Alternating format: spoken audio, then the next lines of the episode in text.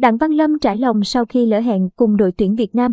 Vào tối qua mùng 3 tháng 3, thủ môn Đặng Văn Lâm đã đăng tải một thông điệp lên trang cá nhân khi biết mình lỡ hẹn với đội tuyển Việt Nam ở đợt tập trung tới.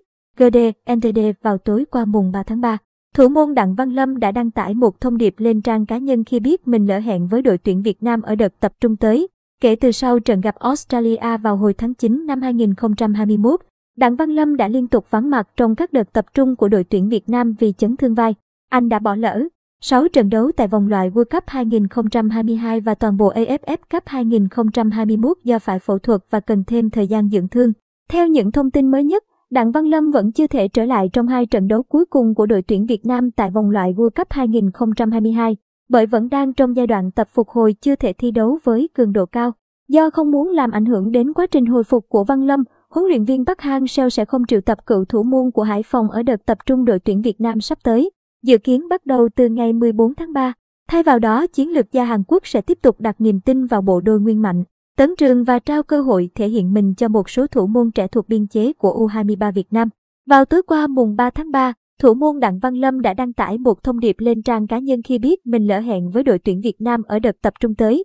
Cụ thể, ngôi sao mang hai dòng máu Việt-Nga đã viết: lần đầu tiên đi chơi chỉ riêng mình tôi cùng với những suy nghĩ. Năm nay tròn 20 năm tôi theo đuổi đam mê và ước mơ. 10 năm ở Nga, 8 đến 18 tuổi, 10 năm ở Lào, Việt Nam, Thái Lan và Nhật Bản.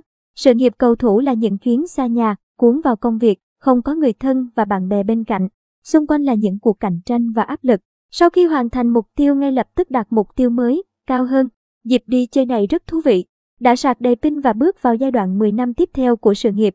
Có thể Văn Lâm lúc này đang không được vui khi mình vẫn chưa thể trở lại sau chấn thương bả vai từng gặp phải tại câu lạc bộ Cerezo Osaka hồi tháng 9 năm ngoái.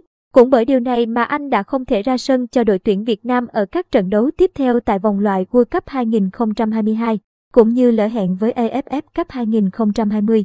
Dự kiến vào ngày 10 tháng 3 tới, huấn luyện viên Park Hang-seo chính thức công bố danh sách đội tuyển. Chiến lược gia người Hàn Quốc chờ tới phút cuối nhằm đảm bảo không có cầu thủ chấn thương hoặc mắc Covid-19. Trong tháng 3, U23 Việt Nam cũng tập trung dự giải giao hữu ở UAE. Do bận dẫn dắt tuyển Việt Nam, huấn luyện viên Park Hang-seo giao cho trợ lý quán xuyến ở đội U23 Việt Nam.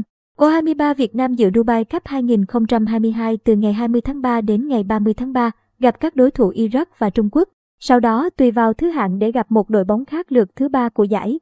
Trong khi đó, tuyển Việt Nam đấu Oman trên sân nhà ngày 24 tháng 3 và gặp Nhật Bản trên sân khách ngày 29 tháng 3. Trong 2 trận này, huấn luyện viên Park Hang-seo và các học trò quyết giành 3 điểm trước Oman, nhằm trở thành đội bóng Đông Nam Á đầu tiên có 6 điểm ở sân chơi vòng loại thứ 3 World Cup 2022.